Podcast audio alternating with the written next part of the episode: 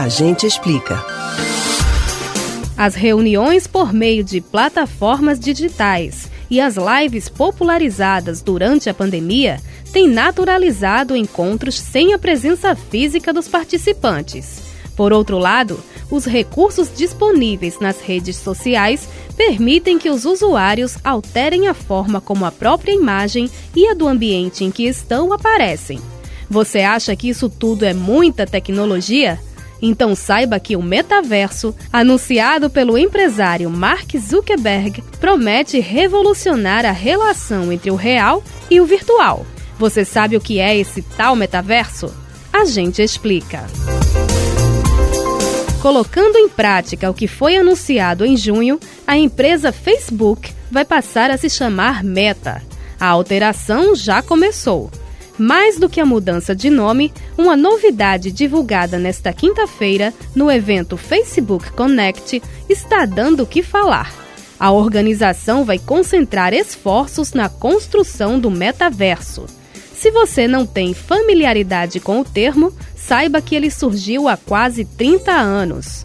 Em 1992, o livro de ficção científica Snow Crash, do escritor Neil Stephenson, colocava o protagonista da história em um universo gerado informaticamente, desenhado pelo computador sobre os óculos do personagem e bombeado para dentro dos fones de ouvido dele.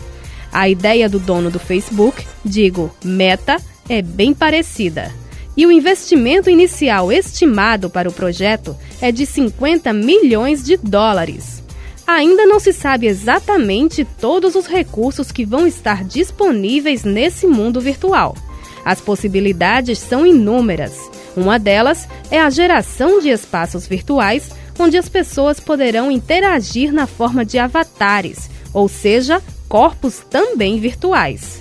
Outro recurso imaginado pelo empresário é a projeção de elementos computadorizados no ambiente físico, parecido com o que se vê em alguns filmes, onde os personagens clicam em ícones que aparecem no ar.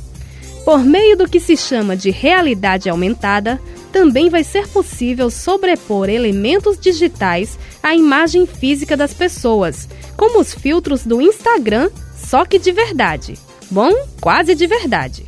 Nesses ambientes meio reais, meio imaginários, também vai ter espaço para o comércio de roupas e acessórios cibernéticos, além de propaganda.